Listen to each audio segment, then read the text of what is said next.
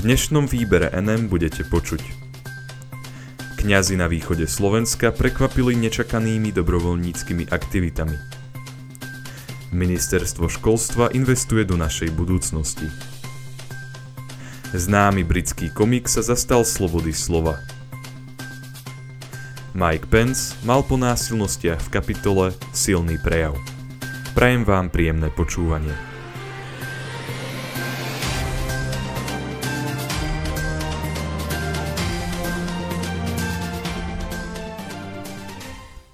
Kňazi na východe Slovenska prekvapili nečakanými dobrovoľníckými aktivitami.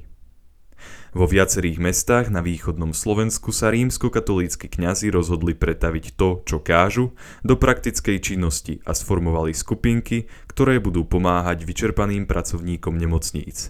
Informovala o tom Košická arcidiecéza. Kňazov, ktorí pomáhajú pracovníkom nemocníc, môžete stretnúť napríklad v košických nemocniciach, kde je ich 23. Po rokovaní s vedením nemocníc sa títo kňazi pustili do činností ako meranie teploty pri vstupe, vybavovanie administratívnych záležitostí, vypisovanie formulárov či pomoc v skladoch, v ktorých sa prechováva zdravotnícky materiál. Niektorí kňazi slúžia dokonca priamo na COVID oddelení. Teraz počas aktuálneho lockdownu, keďže sme ako kňazi vyblokovaní v tom priamom kontakte, rozhodli sme sa priblížiť k najzraniteľnejším a čo si pre nich pozitívne urobiť. Po úvodných rokovaniach nás zadelili do niekoľkých skupín, kde by sme mohli byť osožní. Hovorí podľa denníka Postoj kňaz Jozef Kmec. Kňazi pomáhajú aj v Prešove, kde ich koordinuje Dalibor Ondrej, kňaz z Veľkej Lodiny. Zatiaľ ich tam pomáha 14, niektorí z nich priamo na COVID oddelení, podobne ako v Košiciach. Tým, že oddelenia sú uzatvorené a mnohí príbuzní nemajú prístup, tak prítomní dobrovoľníci kňazi mnohoráz nahrádzajú aj tú spoločenskú a ľudskú stránku, najmä pri starších pacientoch, hovorí pre postoj Dalibor Ondrej.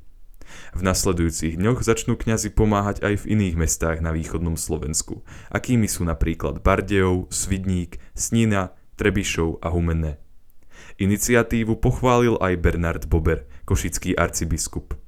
Spontánna iniciatíva našich mladých kňazov ma pochopiteľne potešila a dal som súhlas na výpomoc, pretože naozaj niektoré nemocnice majú personálny nedostatok. Samozrejme, že som bol povzbudený ich ochotou, ale od začiatku som im zdôrazňoval, buďte opatrní, naozaj predovšetkým bezpečnosť a musíte sa zodpovedne chrániť. Ja žehnám na diaľku všetkých tých, ktorí sa tak iniciatívne chytili tejto aktivity. Žehnám aj našich chorých v nemocniciach, pretože potrebujú duchovnú pomoc. Ministerstvo školstva investuje do našej budúcnosti. Na rozvoj školstva ide až 6 miliónov eur. V tomto čase sme sa mali postupne vracať do škôl, avšak pandémia trvá naďalej.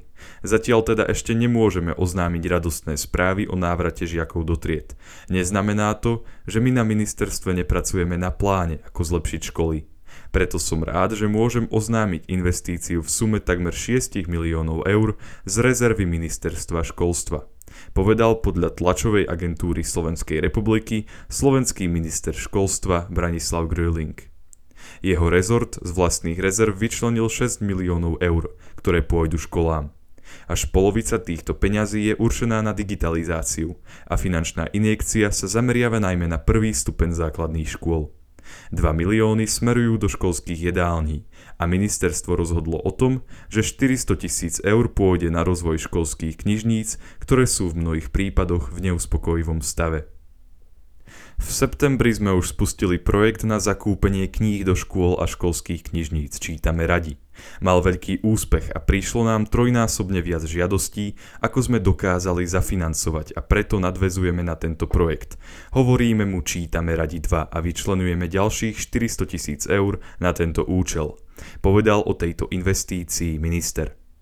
Ministerstvo finančne pomôže aj materským školám. Tie dostanú pol milióna eur na nákup didaktických pomôcok. O príspevok na rozvoj digitalizácie školy žiadať nemusia.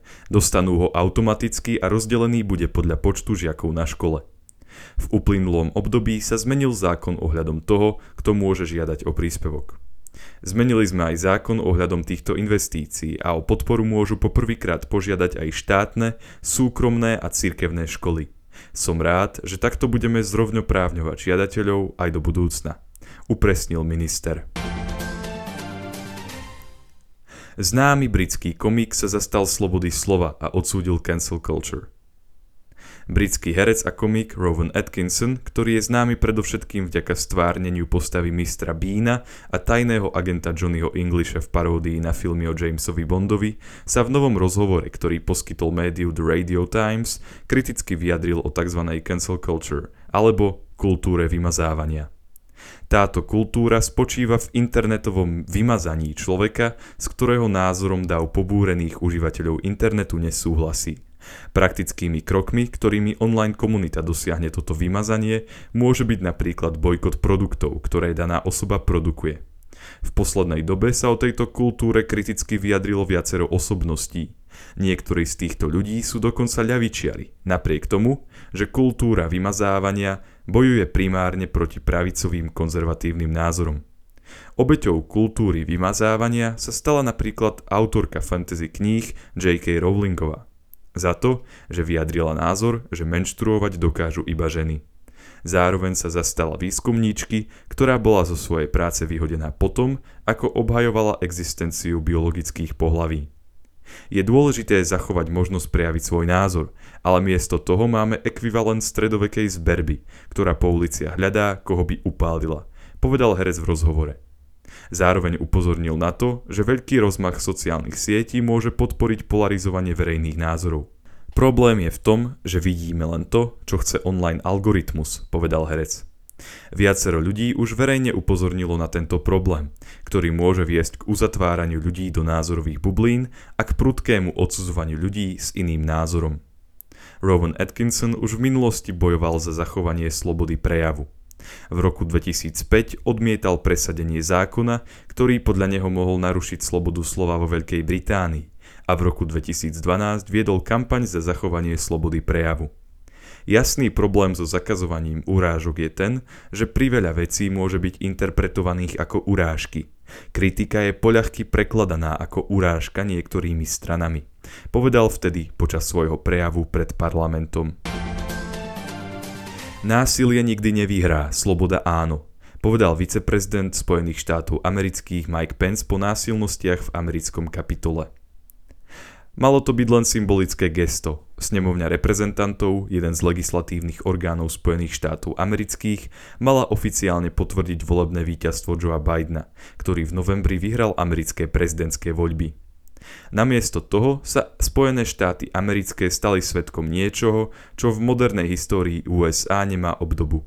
Nespokojní podporovatelia Donalda Trumpa sa zhromaždili pred kapitolom, v ktorom snemovňa reprezentantov sídli a čas z nich vtrhla dovnútra, čím fyzicky ohrozili samotných reprezentantov a spôsobili veľké majetkové škody. Ako vo svojej show poznamenal konzervatívny politický komentátor Ben Shapiro, tento násilný skutok nemal nejaké praktické opodstatnenie, pretože snemovňa reprezentantov reálne nemá dostatočnú moc na to, aby dokázala zvrátiť výsledok volieb. Podľa The Guardian Dow, ktorý vtrhol do amerického kapitolu, okrem iného skandoval aj slogan Hang Mike Pence, teda obeste Mikea Pensa. Mike Pence pritom dlho s Donaldom Trumpom spolupracoval ako viceprezident a podporoval ho. Dow s Penceom nebol spokojný preto, lebo oficiálne uznal víťazstvo Joea Bidena. Práve Mike Pence potom, ako sa reprezentanti mohli po násilnostiach vrátiť k samotnému rokovaniu, predniesol reč, ktorú nevyužil na stranícky boj, ale na poukázanie na hodnoty, na ktorých mu záleží. Chcem poďakovať federálnym, štátnym a miestnym orgánom činným v trestnom konaní. Násilie bolo potlačené. Kapitol je v bezpečí a práca ľudí pokračuje. Odsudzujeme násilie, ku ktorému tu došlo. Smútime kvôli stratám na životoch v týchto posvetných sálach, ako aj kvôli zraneniam, ktoré utrpeli tí, ktorí dnes bránili náš kapitol. A vždy budeme vďační mužom a ženám, ktorí odvážne zostali na svojich miestach, aby bránili toto historické miesto. Mám odkaz pre tých, ktorí dnes spôsobili zmetok v našom kapitole. Nevyhrali ste. Násilie nikdy nevyhrá, sloboda víťazí a toto je stále dom ľudí, povedal doslova. Ďakujem vám za to, že ste si vypočuli tohto týždňové výdanie výberu NM a dúfam, že sa budeme počuť aj budúci týždeň. Do počutia.